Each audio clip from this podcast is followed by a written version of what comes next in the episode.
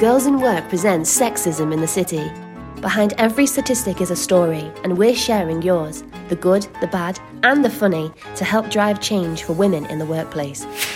This is Girls in Work. Find us at girlsinwork.com. Hi, everyone, and welcome to the final episode of our Girls in Work mini podcast series, Sexism in the City. And what a series this has been! We have learned so much along the way, haven't we, Soph?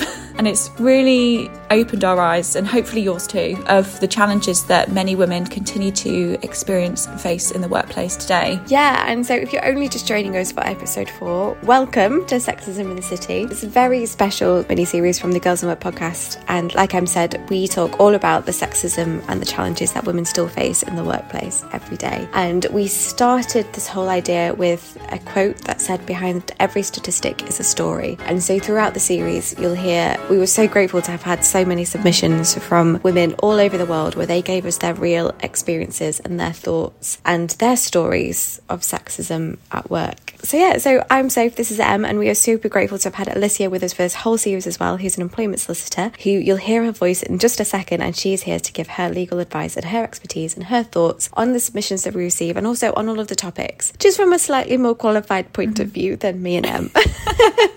And this final episode is a bit more of an education piece. So, Alicia will be talking us through the legal structures in place to support women and also the processes that we can work through if any of us were to experience any of the issues that we've discussed across the series, as well as just a nice summary of everything that we've learned along the way, too. So, we hope you enjoy this episode. To briefly outline the legal position, discrimination on the basis of sex, pregnancy, or maternity is unlawful under the Equality Act 2010. Harassment on the basis of sex and sexual harassment is also unlawful. Harassment is unwanted behaviour which is offensive or which makes a person feel intimidated or humiliated. If you believe you have been subject of discrimination or harassment, you should seek legal advice. If the action happened in the last three months, you may be able to pursue a claim at the Employment Tribunal. Please do get in touch with me at Thrive Law if you'd like any further assistance. It is also worth adding that any legal discussions in this podcast are for reference purpose only and is only accurate at the date in which it's discussed. Anything said does not constitute legal advice and should not be relied upon as such. Specific legal advice about your specific circumstances should always be sought separately before taking or deciding not to take any action. Please contact me at Thrive if you have any questions. So, over the last three episodes, we've been talking through the different experiences that women have had of sexism in the workplace and some of the key themes and discussions that came up from our research and the submissions that we received. So, this final episode is all about the next steps that we can take to try and overcome the issues that women continue to face and the process of reporting any of these issues. Yes, and I think we mentioned in episode three that we are very grateful to have been able to speak to a number of different organisations that work to fight sexism and bias and discrimination in workplaces and the world on a daily basis. So you're going to hear from a number of those throughout this episode. We've got Emma back with us from the Young Women's Trust, who you're going to hear from in just a second. Towards the end of the episode, we hear from Rosie from Inchorus Group, who are a wonderful, wonderful organisation who work to report on unconscious bias and microaggressions and sexism and discrimination in the workplace and actually turn that into actionable data for employers to make workplaces and cultures a much better and much safer place. But we couldn't do this series without touching on the impact that COVID 19 has had on young women. And so we're now just going to hear from Emma from Young Women's Trust, who touches on exactly that on the financial impact of COVID 19, as well as a couple of other things. Hi, I'm Emma, and I'm the Digital Engagement Officer at Young Women's Trust. And I work on the digital elements like the social media and our emails to supporters. And Young Women's Trust is a feminist organisation working to achieve economic justice for young women. We campaign for young women's equality in the workplace, and our research looks at what young women's lives are really like. So, we recently launched our research centre for young women's economic justice, and we train young women who lead on peer research into economic injustice. So, they'll explore the multiple barriers that they face in their own lives and the lives of other young women whose voices are not heard by decision makers. So we combine peer research with statistics and data to build a unique evidence base on young women's lives and call for the change that young women need to actually achieve economic justice. So we've had the opportunity to speak to young women about their lives during the pandemic and throughout lockdown. We found that 1.5 million young women have lost income since the start of the pandemic. And this is because many of the industries that were hit really hard by closures and the restrictions, they were ones which predominantly employ young women. So retail, hospitality, leisure leisure. And, you know, often these roles were low paid with insecure contracts, irregular hours. And actually, a quarter of young women have been furloughed since the beginning of the pandemic. And, you know, lots of those have, have lost future income, some of their hours. And since March of 2020, 69% of young women claiming benefits did so for the first time. A significant amount of young women were unable to afford food and other essentials, you know, period products, clothing, travel to get to work. And actually, 35% of young women single parents reported skipping meals to make ends meet. And this is, you know, this is reflected in, in this sort of increase in food bank usage, um, you know, parents having to, you know, prioritize feeding their children. Two in three young women who are mothers said they had been affected financially. Over half of the young women that we spoke to said they were worried about their finances or their future finances. So the financial impact of the pandemic has been huge for young women. One young woman said to us, There was no childcare. I was the teacher, I was the mother, I was the maid, I was the carer, I was everyone, everything. And I think that really sums up how so many young women have felt during the pandemic that they have had to take on all the responsibilities and that, you know, they haven't been acknowledged for that. So important for us at the Young Women's Trust to have this specific research that focuses on young women as a as a group because when they're considered all women those experiences are going to drastically differ and the same when it's all young people then you're looking at both men and women there and you're not able to see the specific experiences of young women and I think as well, you know, it's important that we're aware of the intersectional nature of discrimination. You know, if you're a black young woman, you have you could potentially be discriminated on because of your race or because of your gender. We actually found that 41% of black young women said they'd been discriminated against when in or looking for work because of their ethnicity those numbers were shocking and just a realization of like we, we knew covid was impacting a lot of people but when you hear more in-depth stuff like that it's a bit like whoa okay takes you back a bit. Yeah and it's really interesting because something we say a lot at thrive when we talk about the pandemic is where we say because there was a moment where everyone was kind of really like unified and was like oh we're all in this together but actually increasingly it's a little bit more like we're all in the same storm but we're not quite in the same yeah. boat i think some people have definitely had it so much worse than others and this is a really good example of actually certain sectors of society and sadly those sectors do seem to be women who have really taken the hit as a result of a pandemic that really should have equally affected everybody You'd have thought the pandemic would be a great leveler, but it doesn't appear to have worked out that way.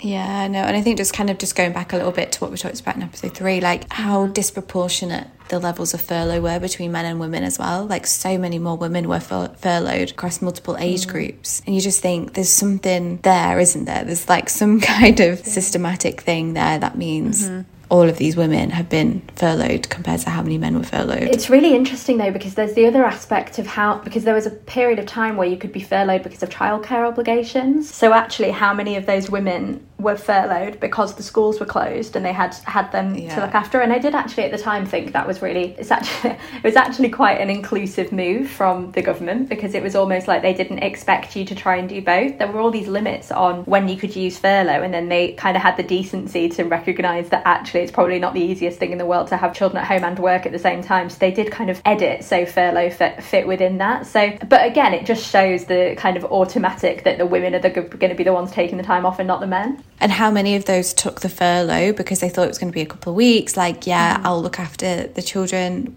and homeschool them for a couple of weeks. But actually, then how many of those roles have then gone on to become redundant yeah. because mm-hmm. businesses haven't been able to keep anybody on? Yeah, and as and as the furlough scheme ends in September, it's going to be really interesting to see kind of how how that resolves itself in terms of how many people have just been kind of propped up by the furlough scheme, and the, the employers are going to realise that it's not tenable for them all, to all come yeah. back. And if majority of those are women, then you've got the same problem, haven't you? It's suddenly even more women unemployed.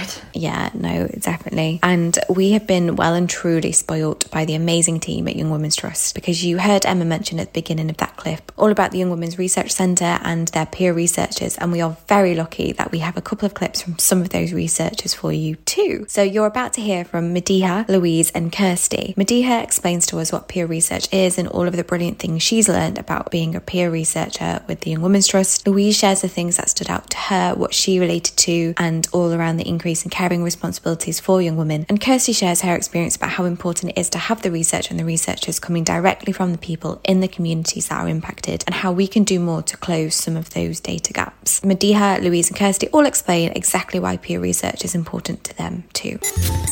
Peer research is important because it means believing in the power of equipping people that have lived experience with necessary tools to be the ones to carry out research on their community group. It gets rid of the power dynamic and allows a space for more open and honest relationships to be formed. I feel this is essential to gain authentic research data and it paves the way for better campaigning and real social change. The research carried out by Young Women's Trust empowers young women to contribute their experiences and be heard. I feel they have strengthened their focus focus to research and analyse data from a wider demographic of young women with intersectional identities. It's not always easy to speak up or share personal experiences. So, speaking to another young woman about your experiences, it becomes less intimidating and feels more like a real conversation. How the peer research project that I've been a part of has been really important to me personally is that it gave me a chance to make meaningful connections and contribute a positive difference to people's lives who need it most. The Young Women's Trust created fun, flexible, and paid opportunities, which has been helpful for me because I've been out of work or have been unable to commit to full time work.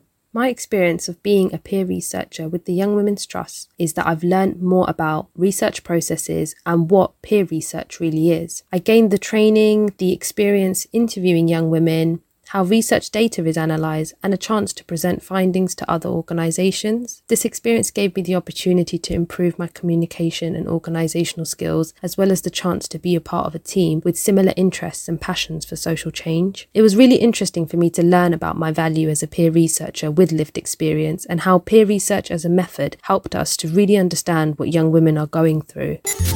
Hi, I'm Louise and I work with the Young Women's Trust as a research associate. Our research is important as it created an opportunity for us to present our real experiences to the people in power, the people who are meant to represent us. They can hear the voices behind the statistics. Something that stood out to me was learning about how the pandemic increased many young women's unpaid care and responsibilities. It was important to hear about how they navigated this. Many of the young women didn't really consider these new care and responsibilities as providing care. They saw it more as their duty as a member of the family. I relate to this personally, and it did make me feel less isolated. And I realised just how resilient we are. But I would like our research to encourage these young women to advocate for themselves and their needs. They should know what extra support is available and how to access it. I also think it was really valuable that our research engaged with young women up to 30 years old. From my conversations, a lot of young women appreciated this opportunity to share their experiences and said that it was important because they felt like they'd just aged out of a lot of services and government help. I do agree, and I feel like the pandemic has definitely halted or changed a lot of people's life plans and circumstances. And when you do age out of support, it can feel quite demotivating and isolating. So, our research also created a valuable space for young women to share in a way that they might not usually be able to.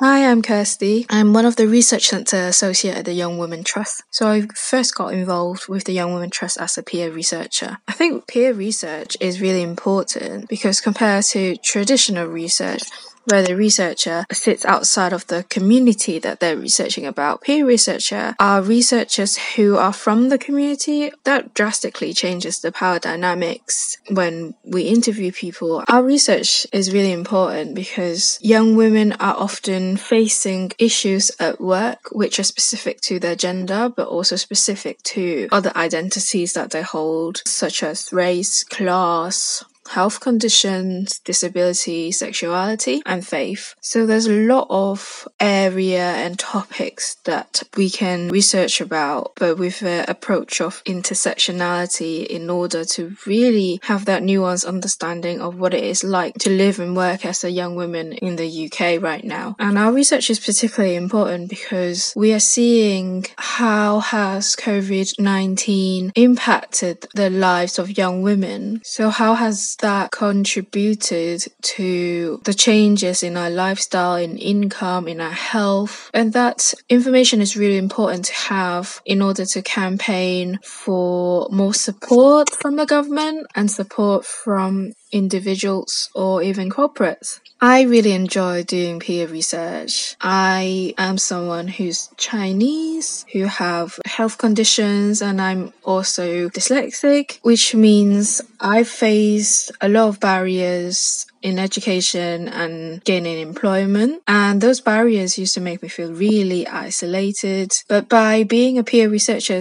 I was able to connect with other young women like my, myself. And I think it's really important to have peer research to elevate the voices of young women. Often I find a lot of policy work, a lot of research has kind of a heavy quantitative, like a, there's a lot of statistics, there's a lot of graphs, and I don't really get to hear the stories of what's really happening on the ground. I think researchers who doesn't belong to the community they're researching about ought to think about beyond getting the data, interviewing people to get the findings that they can produce. They must think beyond that, but but also think about the impact they can have and influence because of the connections they made with the community. It's not enough to just say these are my findings. We must think about how we can share that power. As a peer researcher, I'm already sharing the information and support that I know, and that's a really good way of building community and feeling more secured in yourself in the research we've done for missing data on young women really highlighted the issue of if we don't have even a snapshot of what young women are experiencing across certain demographics. How are service providers, how are we, how does charities, government are supposed to even address what is going on without that snapshot? That's a huge concern for me. And I think, again, peer researchers are people who are from the communities that doesn't have the data that's representing them. And if young women from these communities are happy to share with us about their lives, it would really help policymakers and service providers to just design and review their services to be more inclusive so it can achieve the aims that we want it to, to have. When I was listening back to some of those clips, I found them really powerful, and it's been amazing to hear from these young women who are so involved with this ridiculously important research. And I think even with us as young women ourselves, as we've been doing the research, we've been doing our own research, you kind of get so desensitized to it. And particularly if you combine that with your own experiences, like we've mentioned a number of times, a lot of things you you just brush off or you work through or you navigate your way around because that's you're just so used to it. And I think just hearing from these young women who, like we say, are so involved with this and are experiencing the, these things themselves as well. It's just, it's such a reminder of how big of an impact we can have and also how much work there is to do. So we just want to say thank you again to Madiha, Louise, and Kirsty for giving up some of their time to chat with us and to the Young Women's Trust again, who do truly amazing work. If you'd like to check them out, we'll add their social handles in the show notes of this episode, or you can go to youngwomenstrust.org where you can find out more about them, the wonderful services they offer, and the ways that you can get involved with the movement too. Cool. So, to start with, Alicia, do you want to talk us through the legal framework in place for protection against discrimination? Yeah, sure. So, effectively, the Equality Act 2010 protects people from discrimination on the basis of protected characteristics. And one protected characteristic is sex. And so, then how it works is that people, so employees, but also workers, um, applicants for jobs are then protected from being discriminated on the basis of those protected characteristics. If you aren't being discriminated against because of a protected characteristic, e.g., you're just being bullied because they don't like you, that's not discrimination, it's bullying and a slightly different issue. But obviously, when we're talking about the discrimination framework and what we've been talking about in these podcasts, a lot of it's going to fall within sex discrimination. So then, actual discrimination slots into quite a different, a number of different functions and a number of different claims. There is direct discrimination. So, direct discrimination is when you can prove that an employer has treated you less favourably because of, in this case, your sex. Um, and in order to have that as a claim, you have to have what's called a comparator or a hypothetical comparator. So you have to either prove that an actual man was treated differently in this scenario or that hypothetically a man would have been treated differently in that scenario. So, an example there is literally like if you promote a man over a woman, even though they're both equally qualified, or in some situations, if the woman is more qualified, that would then you would then be able to evidence that that's because of your sex, more, more than likely. Indirect is slightly more complicated in that it's where there's a practice, a policy, or a rule which applies to everyone in the same way but puts people at a particular disadvantage. So, in this case, because of their sex, that increasingly is most commonly associated with kind of requirements to work certain hours. If the reason a woman can't work those hours is because of childcare, you may be able to say that it's indirect discrimination because if you even if you're saying absolutely everyone can't finish till 5 p.m., if a woman because of her childcare responsibilities, that obviously puts her at a disadvantage because she can't do that, you could claim indirect discrimination there. Third one is harassment. Now there's two different types of harassment just to complicate it even more. So there's harassment because of sex. So if comments are being made because of your sex and it violates your dignity or creates a hostile environment, that is harassment because of sex. So anything that is said about you because you are a woman. Then there is sexual harassment. Now, sexual harassment is unwanted behaviour of a sexual nature and it violates someone's dignity and it does that whether it was intended to or not and again creates that hostile environment. Now, what's kind of key is that quite often if you you're being sexually harassed there will also be harassment because of sex because the reason you will be being sexually harassed will probably be because you're a woman at least in the context we're talking about. So you actually will have potentially more than one claim. And then there's victimization. So victimization is kind of an extra thing that i think people always need to keep in mind especially when we have this conversation around the reluctance to report instances of all the different types of discrimination we've just highlighted. So victimization is that if you raise a concern or support someone else's concerns about there being a breach of the Equality Act. So, for example, if a friend of yours claims that she was sexually harassed, you were there and you're then a witness at her grievance meeting or something like that, you can't be subject to a detriment because of that. And if you are, let's say if they then, there's suddenly all these performance issues that there's never been before and they are very coincidental in the kind of, or they come from the person who was the complaint was against, that's a claim of victimisation. And again, you can probably raise those claims in the tribunal. Now, this then takes us into a little bit about the tribunal process. It kind of naturally flows from this conversation because it's all very well and good saying these are all the claims, but what does that mean? So you can bring a claim to the tribunal whether you remain employed or not. So you can bring them on an isolated incident, things like sexual harassment, harassment because of sex, whatever it may be. You can still bring claims if you are employed, and obviously you're then protected as through victimization, as we've said. The most important thing to remember is that you have to bring claims to ACAS, which is an early conciliation board, within three months of that act happening. We would always say the first thing you're going to want to do is raise a grievance, is going to want to deal with it internally in the company because that's what the tribunal will expect you to have done. But if the grievance is, if they're really dragging their heels, an excuse for not going to the tribunal within three months is not that the grievance outcome hadn't happened yet. So if anything happens and you're concerned that you ever might need to escalate it, you need to keep that three month time frame in mind. It's so crucial crucial. But yeah, so absolute kind of whistle stop tour through what that framework looks like. And in the tribunal, you can bring claims against your employer, but also in cases of harassment, or in case of discrimination as well, you can also bring it against the individual who conducted the act against you, and they can be liable personally too. So if you are awarded anything at the end of the tribunal, it can be also against that person in particular hopefully that will really help help a lot of people kind of understand how it works and everything and what they might need to know because I personally didn't know about the three month thing so I think that's going to be really really helpful and really useful to a lot mm. of people so the next little part of this episode is we asked some of our audience on Instagram if they could ask an employment solicitor anything about sexism um, in the workplace, what would they ask? So we have pulled a couple of questions together. It's going to be like question time for you here, Alicia. Ah, I feel like I'm going to hide, hide under the desk.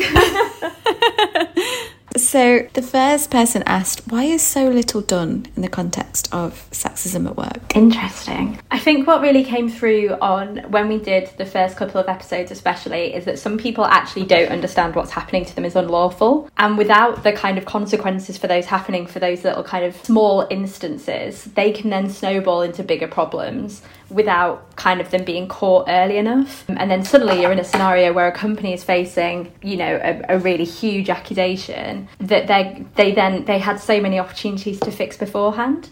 So I think the first thing is, you know, people actually don't realise what's happening is unlawful or that there's any way to rectify that appropriately. The second problem is probably lack of reporting. We, I mean, we talked a lot about how reluctant people are to report, and we're going to talk a lot about that a little bit more today. And the the third issue is I do think there is still this kind of especially at the moment with the pandemic, there is just this constant idea of it is no one's top priority to deal with discrimination and harassment in the workplace there is always going to be something unless there's like a crisis and they're like oh my gosh we have to deal with this now there is always going to be something more urgent more important that needs to be dealt with.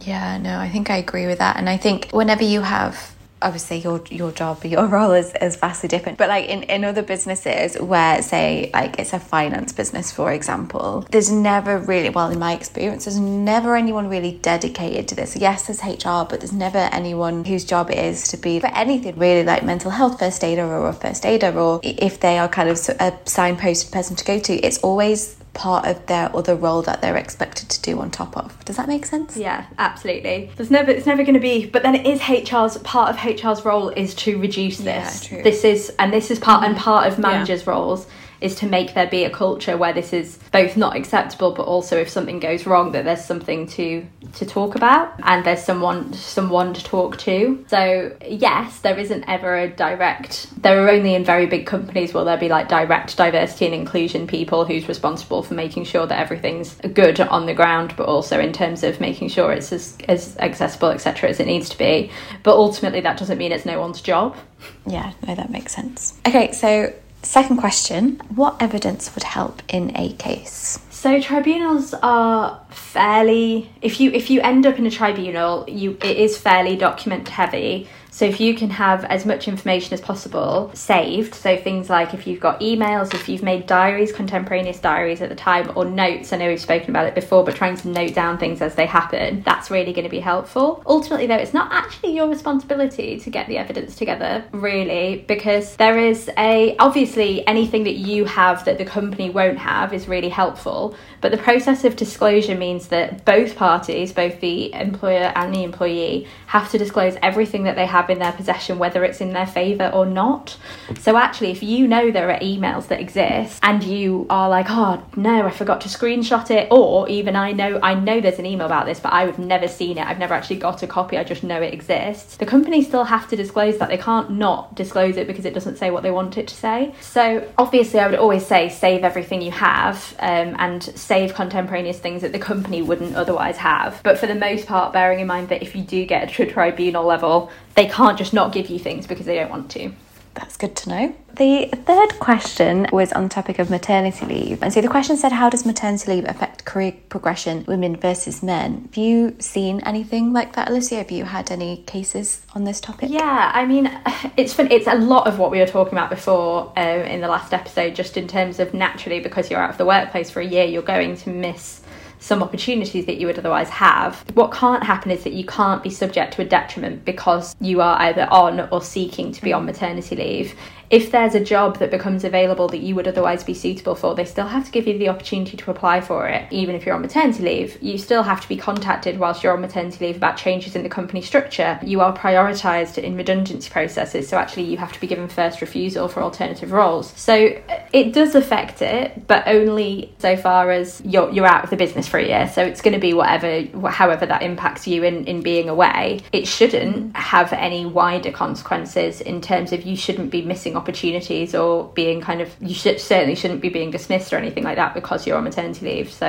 it's a little bit of a, a wider like ethical question or philosophical question but from but from a legal structure um, there is there is protection there I do wonder what the impact is of obviously a woman taking a year out, for example, in terms of mentally, I guess. Like, is there obviously I can't talk from experience at all, I've got no idea what it's like. But in terms of, I would imagine it probably takes a little bit of time getting back into the swing of things, and obviously then you've got added, got a, a, a little baby to look after. I, I just, I do wonder if there's any studies been done in terms of what that kind of How wider effects yeah. It may be worth looking at Pregnant Then Screwed as an organisation. I think I brought them up a few times just because I love them. But if anyone will have done a study on that, it will be them. Okay, I'm going to go have a look. so, one of the other questions we had from Instagram, and I'm, this was a bit of a longer one, so I'm going to read this as as it came in. So this woman says, "I choose not to wear a bra at work and at home for a number of personal reasons. Occasionally, my nips will poke through my clothes, just as men's do through their shirts. I'll still be careful and wear non-see-through clothing, and my hair is long enough to put in front of me, but they'll be seen from time to time. If someone pulls me aside for this, what are my rights? I don't believe this personal choice should affect my professionalism."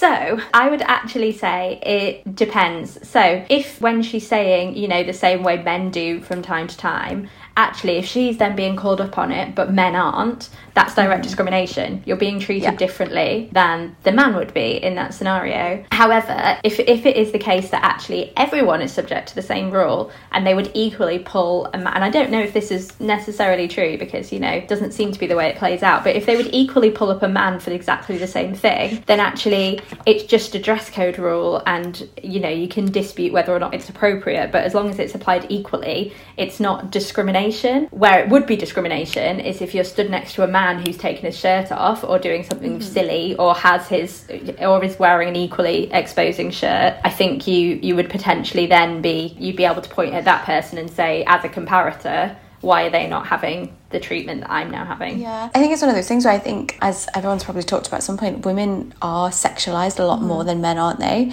And I can totally visualize what she's meaning. And I feel like in a work shirt, I feel like men probably wouldn't be pulled, not maybe not pulled up on it, but I feel like there wouldn't be any comments around that happening with a man. Yeah, and if that is the case, if actually she's being told off for something that men are otherwise, you know, getting away with, yeah. so to speak, then that is that is un, like unequal and discriminatory yeah. treatment, and she would be allowed to be saying, "What's the point of this?" If they then say, "Oh, it's the dress code," then that's indirect discrimination because you're saying, "Look, the dress code applies equally to everyone, but it's a detriment to me yeah. because I'm a woman." So yeah. it is. If she is pulled up on it, it's a little bit um, contingent on whether or not they would also pull up a man but if she's mm-hmm. pulled up on it because she's a woman and they can't prove that they would otherwise pull up a man, certainly worth saying, actually disputing it, especially if there's kind of a disciplinary process, disputing it as potentially discriminatory. So, just a couple more questions, Alicia, just to keep putting you on the spot.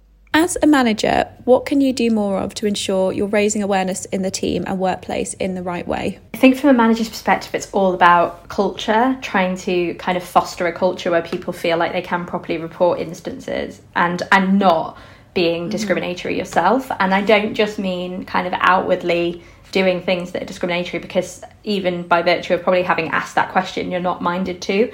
But it's about trying to see actually mm-hmm. is there anything that is indirectly discriminatory? Have i got any kind of unconscious biases that means that actually i might not be doing things quite right? Things like this. The shirt example is a really good example, you probably wouldn't even think about saying, mm. actually, you, that's not in the dress code. What on earth are you wearing? And it's just about having that own level of like accountability of actually, am I doing this for the right reasons? But mostly as a manager, it's going to be about trying to get a culture where people feel like they're in a in a position to say things to you if they go wrong, and trying to have the right level of accountability for people in their behaviour, and trying to make sure that mm-hmm. people are properly, you know, put through a disciplinary process if they're not doing the right thing, and not sweeping things under the rug. Mm-hmm. Which all of which I I sound fairly obvious, but you'd be amazed by how many people don't seem to be able to do that. Yeah. It's just that like self awareness, isn't it? And and checking up on yourself yeah. and making sure you're well informed and you're creating an environment where people feel that they can speak up. Because I think if that's one thing that we've yeah. we've sort of established from doing this series is that yes a lot of people more people are speaking up but there's still a lot of gaps there um, and there's still a lot of work to be done by organisations to create an environment where people feel that they can speak up and, and share their experiences more.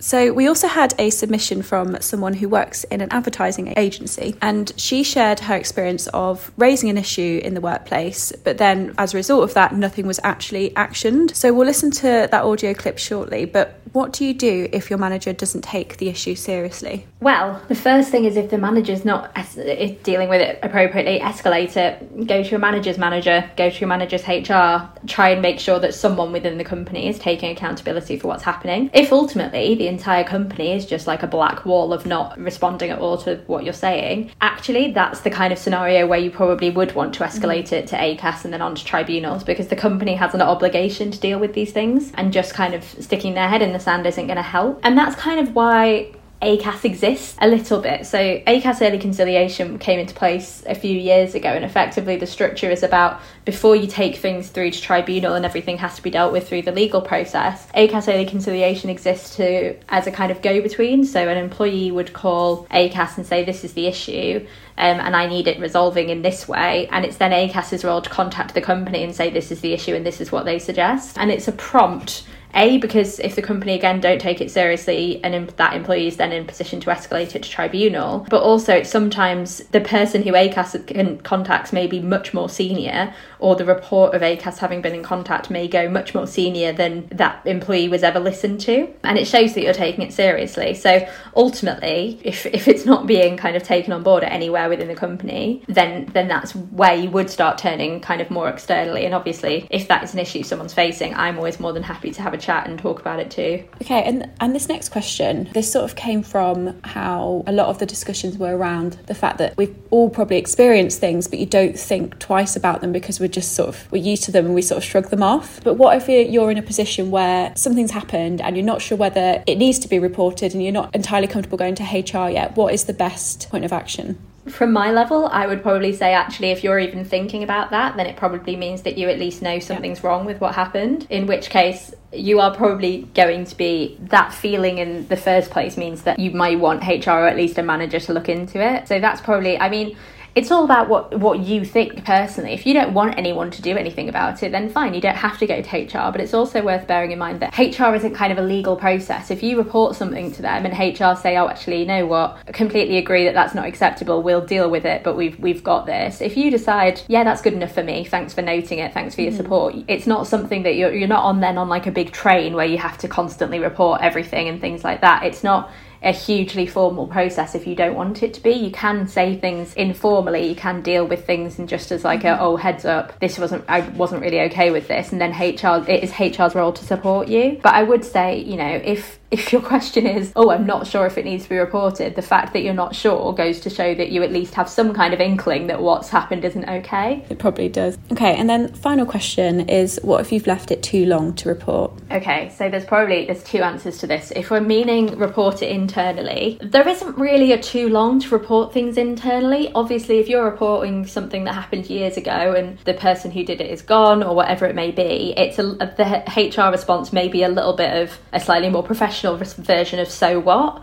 You know what what do you want us to do now? It's been this long. Obviously we can make sure there's better training or whatever it may be but there's not going to be the consequences that you would otherwise perhaps expect if everyone's kind of moved along the bus a little bit now if we're talking about reporting it to tribunal if you leave it too long if you get past 3 months there is nothing you can do it drops off the edge, you you have reached that time limit and claims will be thrown out. And I've literally been advising someone on this today because I didn't make the laws. I three months is a really short process for things who people who've been through some quite horrendous things, but that's why I always stress just bear that three months time limit in, in line because if you miss it, you've missed it. The window has gone. Yeah, because at first you think three months, like you say, like, oh, if it happens and three months later it can feel like quite a long time. But actually, like you say, thinking about it, the trauma, if you've got things to process and work through, and then even just building up the courage or the, the emotional energy to actually report this and talk to someone about it, that's not long at all. And three months can absolutely fly by if we put it exactly. in the context of, let's say, an employee is, you know, the worst happens, an employee is sexually harassed at work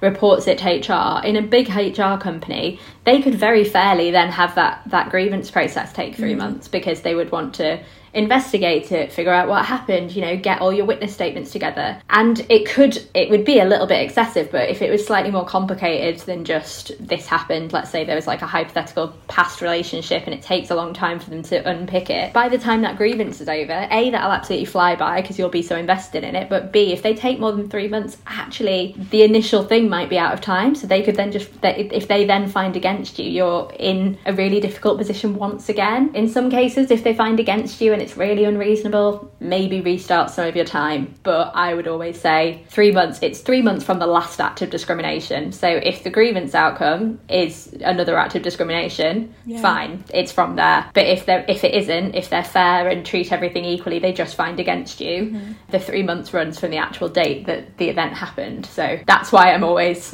like kind of harping on about time limits because they are so crucial. So, this leads on nicely to the next part of this episode of how to then report something to HR. And I think to start with, shall we look at the Instagram poll results? So, Yeah, our final Instagram poll. So we asked how comfortable would you feel reporting anything that's happened to management or to HR? So 10% of women said they would be very comfortable reporting to management or HR. 21% said they'd be somewhat comfortable. 52%, which was the majority of women, said they would not be very comfortable reporting to management or HR. And 16% said it would depend on the situation. Gosh, it just says it all, really, doesn't it? Yeah. so we are going to be hearing from the lovely Rosie from Inchorus Group in just a minute, but something that when we first had our first call with her and our intro with her, something she said to, to us which really stuck with me was that there was a stat, something like women are five times more likely to report something to social media than they are to HR, which the first time I heard that I was like, oh my good god that's so hype but then going from my personal experience actually that's so believable to me mm. the other reason why that's actually really dangerous is because actually reporting something on social media say that it's clearly the company that you're talking about or you're saying something happened to you at work actually if it's not been you've not given the company an opportunity to investigate it or the company hasn't found that on balance it definitely happened if you then report it the company finds out you didn't do it you're actually in in disciplinary territory because you're damaging the reputation of the company so i think that's kind of not only is it shocking because of how the level of comfort people have with putting something out into the world or into strangers before they actually go to the people who are meant to help them, but it's also just the lawyer in me is just thinking mm-hmm. actually you could really, really damage your prospects at work by doing that. Yeah, no, absolutely. And I think there's a wider piece on the etiquette of social media, isn't there? And I know I personally have always tried to keep mine very mm-hmm. separate. She says doing a podcast all about her career, but you know, small details. but I'd never put on my social media exactly where I work, for example. But I do think I would be much more comfortable, isn't probably the right word, but writing a tweet and being like, okay, this happened to me, this was a bit shitty, or doing an Instagram story where it's chatty and more casual, it almost feels safer. It feels safer and a lot less scary to do that rather than having mm. to raise this thing, big thing with HR. It's because we've grown up with social media, and that has been an outlet for yeah. us to to go out and just oh, yeah. get things out of our system. So I can understand. I can understand that. Obviously, there's there's problems that come as a result of that. But it just, I don't know, I just think that number's yeah. shocking um, that people would rather go to social media than to their own company. But yeah, so I guess the, our next question for you, Alicia, this really is like question time for you. Feels mm. like we should have a prize yeah. for Alicia at the end or something. I'm going to be um, really mad now if there's no prize, just FYI. So, of these, obviously, like we've just said, these quite very high and shocking statistics, what do you think impacts that feeling of not feeling very comfortable going to HR? Do you think it's a fear of not being believed, a lack of action, or, or like we've talked about, could it be the fear of, oh, they're going to get penalised for calling this out or reporting something? Yeah, I, don't, I think there's there is very much an, an element to which you don't want to feel like you're causing trouble, which uh, cause as much trouble as you like. Um, but I do think there is that kind of psychological thing of, oh, I don't want to bother anyone. Mm-hmm. I don't even know if it's worthy of your like attention when it is. But I, so I think that's probably quite a big one. I think the fear of retaliation is probably a really big one. People don't yeah. know about your rights with victimization, but also having a right doesn't necessarily mean people still won't treat you that way. So just because you have a right not to be subject to victimization as a result of raising a claim in the Equality Act doesn't mean it won't still happen and what the impact of that could be. So I do understand that there is this kind of fear of oh I don't want to be known as the girl who raises complaints or I don't want to be known as the person who accused Johnny of XYZ, you know? And I don't think that's easy to fix because that's just about different people's attitudes towards these mm. things and if if the, there is this kind of cultural idea that oh it's nothing why are you wasting people's time actually it's understandable that you would then worry about having that reputational issue so i do th- i think I think there's a whole bunch of different things that are impacting that. My thought process would always be actually, you need to believe in yourself and you need to bear in mind that HR's role is to, or your manager's role is to make sure that you are safe in the workplace, make sure you're not being discriminated against. Even if you're not sure, which takes us back a little bit, just make them aware of it and it'll be dealt it should be dealt with appropriately. And if it's not then that's a much bigger issue and it may need to be escalated. But in the first instance there should be at least someone in the within the business structure or who you can say oh this didn't really feel right. I don't know if I want you to deal with it formally but can we just talk through this We've spoken a little bit about this already and situations where HR aren't willing to help and what you can do about that. But we're just going to go back to a couple of recordings we had from someone who works in the advertising agency and they went through their experiences I have a client that I've worked on. I work at an advertising agency and I work for a client with a chairman that gets sort of quite involved in the day to day and sort of joins the calls and things like that. And I've worked on that account for sort of three years, I think. And he just always has been very sort of disrespectful towards women, so me and others. And before it was only really me that worked on the account, but others joined presenting to the, the client. And he basically is just like a, an old sexist man and always calls us love, honey, sweetheart, things like that. He's never called me by my name, despite knowing me for three years. And then if I'm presenting on a call, he'll, our CEO joins the call, he'll ask my CEO a question about what I'm presenting and he'll respond back. And it's almost like he's like my dad or something and I'm a child, and the man is talking to the other man and won't ask me a direct question about the, the proposal I'm going through or anything, and we'll just be like, asking the CEO, what do you think of this? Or what does that mean? And things like that. And he'll just respond, and it's almost like, what is going on?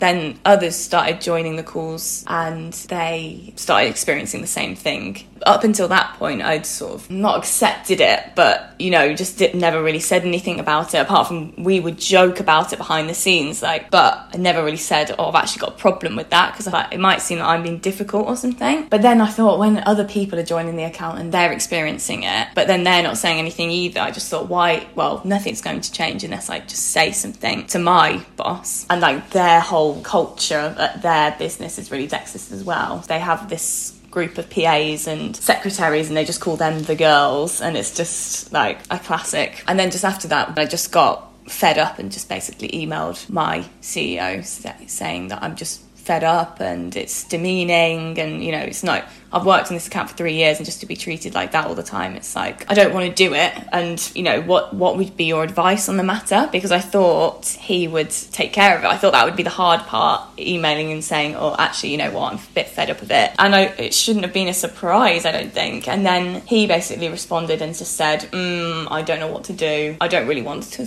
to talk to him because I think it would basically just fall on deaf ears. And I was like, that's not really our problem to worry about if it falls on deaf ears or not. Just from your perspective as a business owner, do you not want to take a stance of we are not okay with this behaviour or this attitude towards our employees. And he was just saying, Yeah, I don't know what to do. And he was like, Oh, yeah, oh, he may uh, what he said that was just a joke that's just his sense of humor it's he's old you don't need to take it personally i don't think they get when you come to people like that with a problem they don't get because they're like it's not that bad they don't get it because they've not had that personal experience and they don't really have that direct sort of empathy with it. So he was like, "So we'll either take you off the account or we'll resign the account altogether. Which which is it going to be?" so I was like, "I don't really think either of those is a solution. Taking me off the account, you're just going to put someone else on the account. Everyone else in the team is female. They're not going to like it either. It's just they're not going to say anything. And resigning the account altogether is a bit drastic. And obviously that's just going to make me feel guilty, like taking away that income from the business. Obviously after coronavirus and things like that as well. He actually said to me, What do you want me to do as well? What do you think I should do? And I was like, Well, I think you should say something. It shouldn't be that difficult to say, Don't talk to my sort of female colleagues in a rude way or disrespectful way. That surely is fair request and it shouldn't really be controversial. So I was like, right. And then he said, anyway, I'm going to think about it and think about the right thing to do. And then in the meantime, I spoke to another colleague who was on the board of directors and he just randomly asked me, oh, how is that client going? And I was like, oh, Oh, to be honest, I'm really fed up. I had a call with them yesterday and he was just being really rude and sexist. And he said, Oh, yeah, maybe we just stick a bloke on the account then. I was like, what? I thought I worked with people that were like, I don't know, I was just really shocked at that. I just thought, because we've never directly spoken about issues like that before, I just always assumed that they would be really how I was expecting them to be, basically, which is don't worry about it, I'll sort it, yeah, I understand. Then, conveniently, we had a diversity and inclusion workshop meeting. I shared that in ours and then had to report back what our opinions were to the whole group. And I said that one thing that we were discussing was that the board is predominantly white male. So if people have an issue, a diversity and inclusion issue, and they raise it with them, they might not have that direct sort of experience and empathy in order to deal with it in the best way. And it would be good if they maybe had training on it or, you know, training on unconscious bias and whatever. And they basically also created this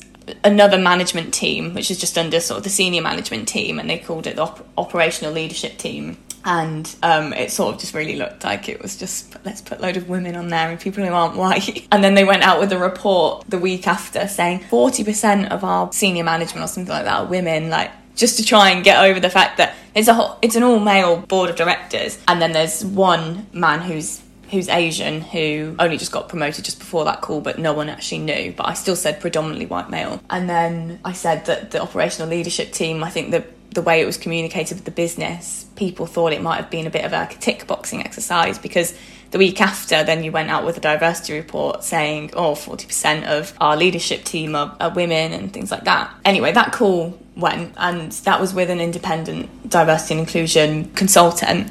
And then the next day, the CEO put a meeting in the diary for the Diversity and Inclusion Committee to debrief on that workshop. And he was like, Oh, how, how, did everyone think it went? And we went, Oh, yeah, I think it went really well. We got some good opinions and things like that and good suggestions. And the Diversity and Inclusion consultant seemed to think it went well too. And then he was like, oh, I think it was very, dis- very disappointing he was like, it was all focused on the leadership team, calling us middle aged white men. We didn't say anything to do with middle aged. He basically said that the finance director isn't white that's so offensive. And he was like, it's focus on power. This is a group of people that have had all your backs before as well, giving you promotions and pay rises. You're never going to get far in your career if you have an attitude like that. And then he brought up someone else and, oh, we promoted this woman to head of client services when someone else had a, a male had a much better CV, but we promoted her and things like that. But it was just basically a real angry tirade against everyone. Uh, it was like, what the hell has just happened? We all thought it went well, and it, just the backlash from that workshop where we just said really factual things that just really hit a nerve. And he was like, well, "It's not my fault. It's not my fault. No women applied for this position and things like that." And then he's just never apologised for it or said anything or addressed it.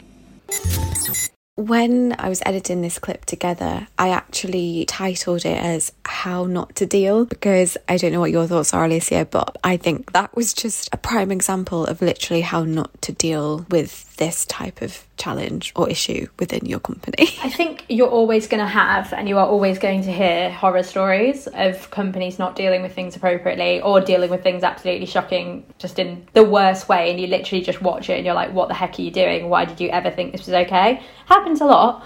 Um, there are also probably an equal amount of stories where HR do help. I've seen a lot of scenarios where women say, actually, HR really came through for me. They were so helpful. They really made me feel supported, whatever it may be. And it's the same with companies. There are scenarios where companies really do come through. Doesn't mean that it's true of all of them. There's there is a balance, and people can get it really, really wrong. Now, something that's really interesting, especially on that one story, is so, if you bring a claim of discrimination in the tribunal, one of the responses from an employer is what's called the statutory defence.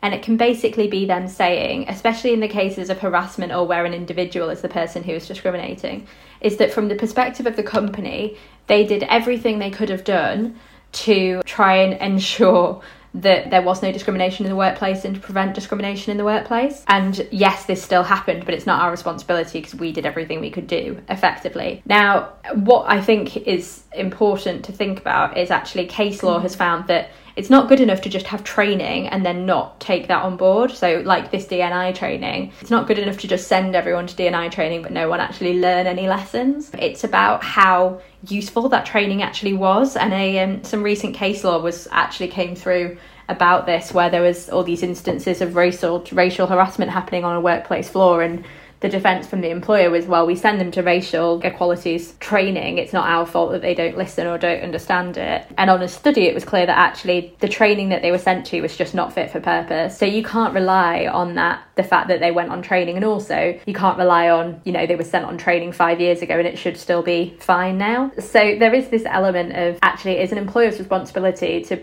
to do everything they can do to make sure that you're not subject to discrimination. And if a manager is there kind of harping on about how equal they are without actually listening to feedback, that's clearly not the kind of structure where that's going to go well. Um, and I think that would be a prime example, wouldn't it, of like the company just not doing what they were meant to and in that case if this woman wanted to take it further she would then go go through the methods you've already mentioned yeah before. exactly uh, the only problem is with some things is that when you're talking more about cultural problems within a company it's not unless there's kind of an incident that's happened to you personally or it affects all women but it applies to everyone equally actually is it a claim for you as an individual on a basis of discrimination or is it just that you have an issue with how the company runs culturally and then you have to you can only deal with it internally because the tribunal just be a little bit like okay but but what what who cares? And they won't be able to do anything about it because actually there potentially isn't an instance of discrimination on you. So a lot of those ones where it's more about what the heck is going on with this company culturally is more about having those opportunities to have those dialogues and hoping that you're listened to. So we're now going to hear from rosie from Inchorus group and i'll let rosie introduce Inchorus and the wonderful work that they do. But our interview with rosie was truly truly fascinating and she speaks a lot around a number of the points and topics we've spoken about already on the podcast and just further reinforce exactly what we're up against. And I think it's really important we have companies like Inchorus Group as a really, truly independent third party. So she speaks a lot around how important it is that women feel confident and safe to report things and be able to do so anonymously. Because I don't know about anybody else, but in my experience, I've done so many anonymous surveys that are anything but anonymous. And it's like you get the survey and it says it's anonymous, but then the data they collect at first, it's like your age bracket, your gender, which department you work in, which office you work in, and you and you think in your head, well, it's not going to take much for them to realise that it's me answering these questions. So I think that can be really off-putting. So Rosie talks a lot about what they do to ensure that their data is truly, truly anonymous, which is so important. And she also talks about the recurring themes and reports they found during their research, including the microaggressions, unwanted physical contact. There's a really incredible stat that Rosie gives in here that still blows my mind a couple of weeks, a couple of weeks on and this likability penalty as well with communication about how you're either too soft or you're too bossy, which is something that drives me insane. And then finally, we chatted with Rosie all about how we can empower women to speak up, which we'll chat through a little bit more afterwards. Hi, my name's Rosie. I'm one of the co-founders and co-CEOs of Inchorus Group. And Inchorus is essentially a tech for good business helping to tackle harassment and discrimination across workplaces and to make workplaces more inclusive. And there is a kind of a couple of ways in which we do that work. We have a technology platform that lets employees anonymously flag microaggressions and microaffirmations, and we aggregate that data to try and help a company take a kind of more data led approach to inclusion. But we also do lots of this work across industries with key partners, um, looking at how we can kind of raise awareness of, a lot of the behaviors that individuals are still facing and, and ultimately kind of drive change. What we were really looking to do is build up this kind of picture into the into the lived experience, and we were particularly interested there in a lot of the kinds of behaviors that fall through the cracks in the way that companies typically collect this information. So I think what we saw was that if you think of sadly, you know, harassment as a bit of a spectrum of behaviors, and at one end you might have really, really severe instances that might be very formally reported or escalated to perhaps HR, a whistleblowing tool, even perhaps down a legal route. But then right down at the other end of the spectrum, you have kind of mechanisms like an employee engagement tool, whereby you're just asked a survey with some questions and you kind of get a stat back like 70% of people feel like they belong. What we were really interested in is very much all those data points in between. So, like, what are those day to day behaviors, comments, actions? And I think what we found was that there's a huge volume of them. So they are often called kind of microaggressions, these kind of subtle snubs and slights. And we were able to see a lot of behaviors that probably fall into what we would call kind of everyday sexism, maybe even everyday racism. And I think the challenge there is that people often dismiss them themselves. We kind of minimize those behaviors. And so we, we were able to see in, in the data that people shared, I think 84% of those people had experienced them before. You know, this had happened more than once. It was kind of a recurrent problem. But 78% of those were never kind of formally reported. And the number one reason for that was people didn't know if it was serious enough. And I think that so speaks to to that exact point you know people are sharing it with a friend they're posting it on social media they're talking about it in safe spaces where they don't feel that it's going to be told oh you're you know you're making a big deal out of nothing. And i think that's something that we really need to address is like we know that these everyday behaviors actually have a huge impact. And when we we shut down the conversation around that or force it into a kind of different mechanisms um, we're we're missing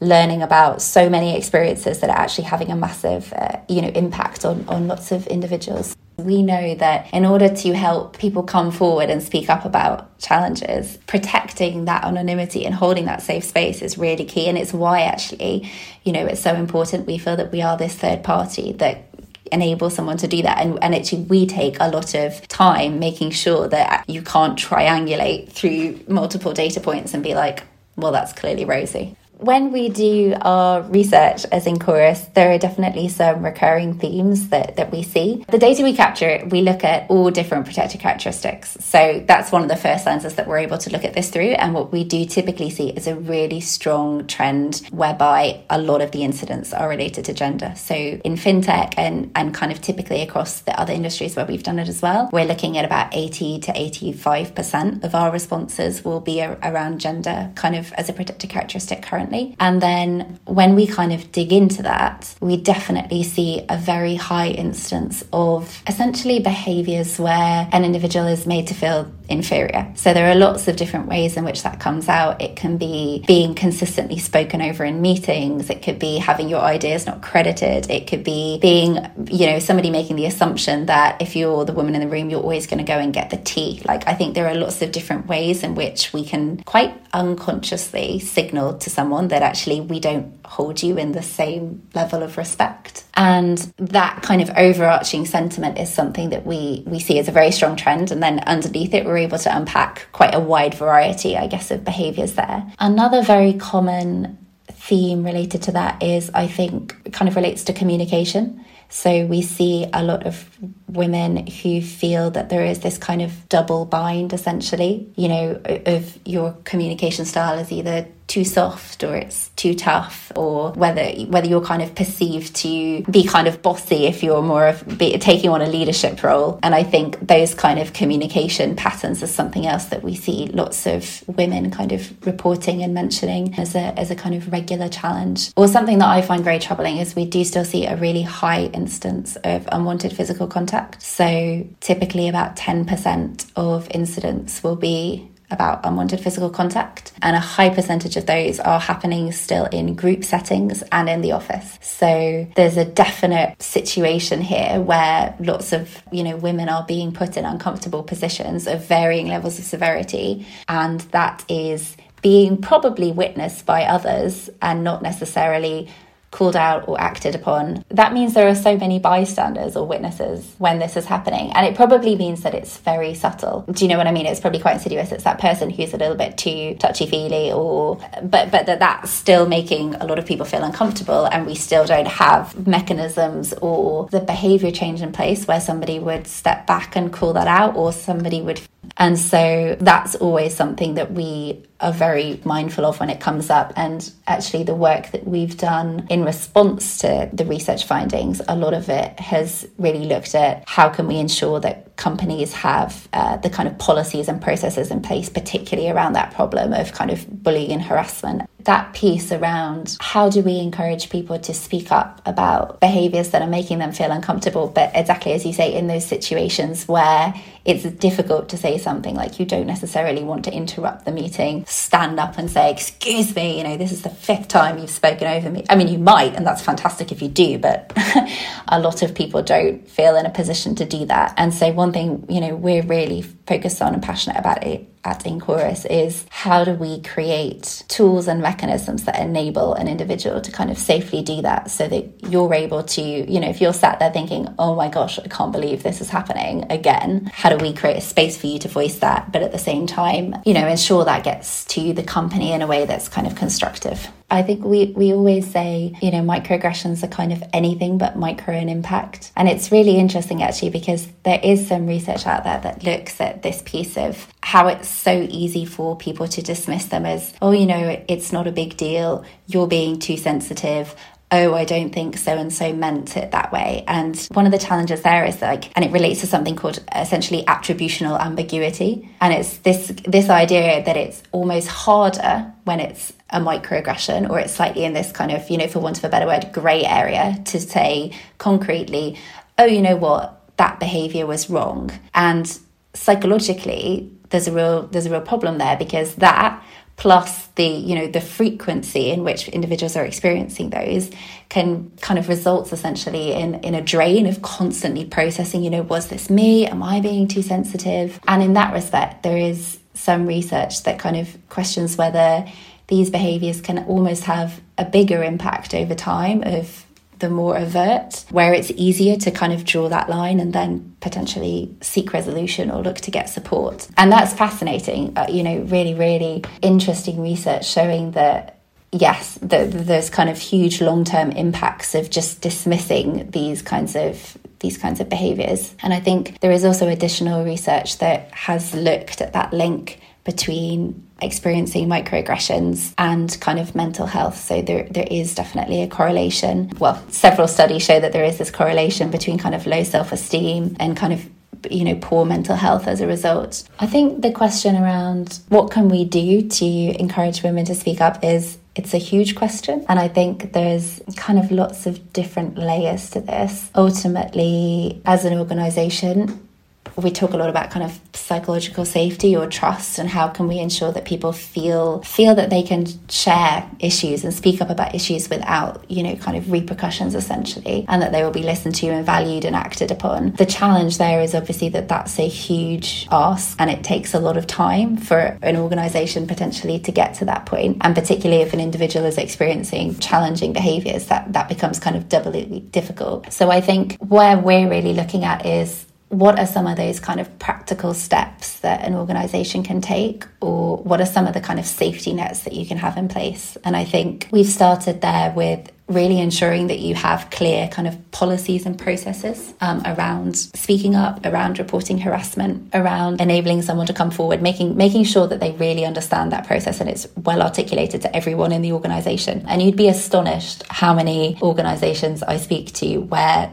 that information is essentially like hidden in the depths of an intranet or in the depths of a handbook and you just think nobody's ever going to find that. And so having kind of up to date effective easily accessible key policies is definitely something that we, we're kind of a firm advocate for. I think the second point is then really around having multiple channels. A lot of companies assume that it's okay to say, oh, you just tell your line manager, or you, oh, you can just tell HR. And actually, I think what we need to acknowledge is that different individuals are going to want to potentially speak out in different ways. And for some people, that might need to be anonymous. For some people, it might be that they want to kind of tell somebody who they really trust. For somebody, it might be going to HR. For somebody, it might be their line manager. But the more that we can diversify that choice eh, and provide different tools and mechanisms, the better better. I think that that's the main point for us. And as Inchorus, that's definitely the heart of what we're trying to do as well is be that mechanism whereby in that moment, somebody who doesn't necessarily want to report it to HR can still safely share that something's happened to them and it, it wasn't right, it didn't feel right, and that they want the company to understand where there are kind of patterns and trends. I think during the kind of process of these episodes, we've all learned a lot and had a really good opportunity for reflection and thinking that actually, should I report this, but also could I report this? And in particular, someone who actually, someone actually made a really helpful submission to us. A 29 year old PR professional shared her reflection on her discrimination, and she concluded it by saying, If I had my time again, I wish I documented and screenshotted every conversation, aggressive altercation, mm-hmm. and rude email as evidence. I wish I was more able to rise above it and not let it affect me.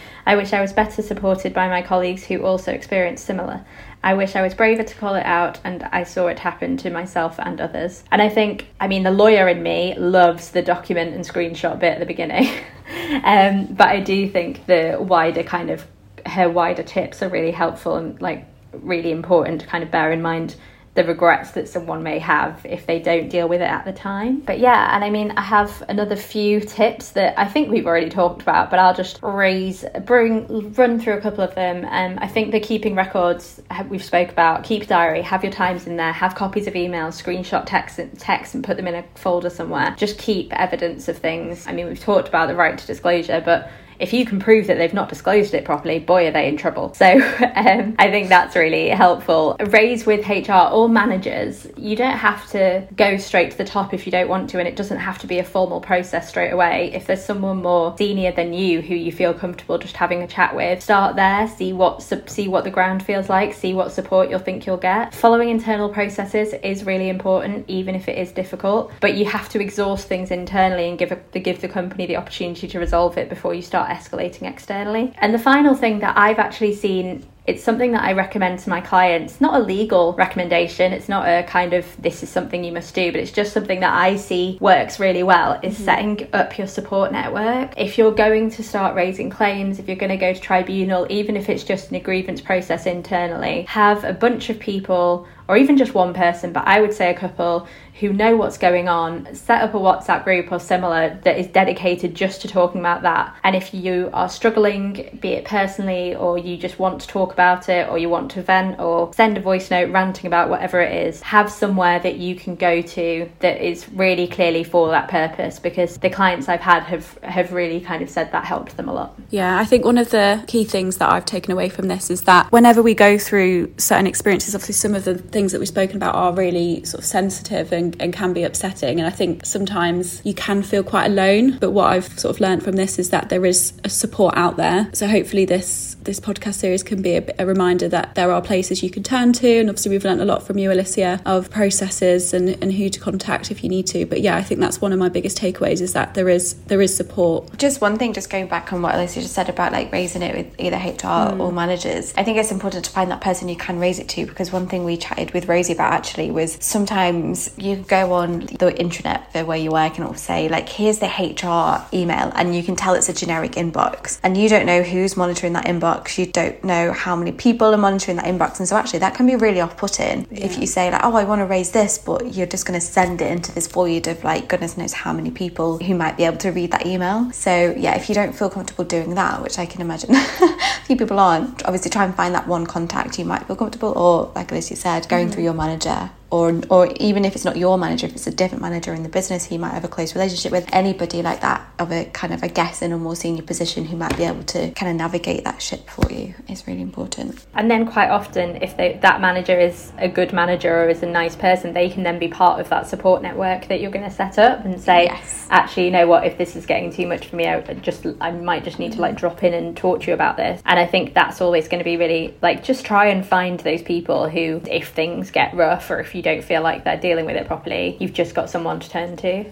Yeah, absolutely. And I think just to reiterate that having a strong support network is so important. So have a think about who is in yours. And as always, the Girls in Work community is here to support you as well. And I think that is a great way to round up the series. What do you think, Soph? I think that's a wrap. I think we've done it. we've done it. oh, well, thank you so much, Alicia. It has been absolutely invaluable having mm. you with us. And we said before, even if it's just me and Em, there's, there, we've two of us have learned a lot from you. Yeah. no, I'm kidding. A lot of people will have learned so much from your contributions. So thank you mm-hmm. so much. Thank you, Alicia. So that is it. We've reached the end of our Girls in Work mini podcast series, Sexism in the City. And we know that some of the stories and experiences we've discussed haven't been easy to hear, but hopefully this has provided you with an insight into the challenges women are still sadly facing and the changes that need to be made to overcome these so that we can make our workplaces a better, more comfortable comfortable and safer place for everyone. And if you have experienced any of the issues we've discussed, we hope this has provided you with some comfort that you're not alone. And we hope that you feel that you could speak up in the right way and understand the support and guidance in place to help you. And thank you so much to every single person who sent in a submission or answered our poll questions. We could not have done this series without you. And so thank you for being so open mm-hmm. and trusting us with your stories. We do, of course, want to say another huge thank you to Alicia Collinson from Thrive Law, the Young Trust and Inchorus Group for their contributions. And finally, we'd just like to ask that if you you have related to this series in any way and you'd like to help us drive some small changes, um, we'd like to ask that you share this podcast with your friends, family, colleagues, basically anyone who will listen. We need everyone to kind of know, to realise, and to be aware that there are changes still to be made and work to be done if we want to get those changes made and that work done. And obviously, don't forget to hit subscribe now to make sure you never miss an episode of the Girls in Work podcast. And we'll be back with season four very soon, and it's going to be one hell of a series. So we'll see you then. This is Girls in Work. Find us at girlsinwork.com.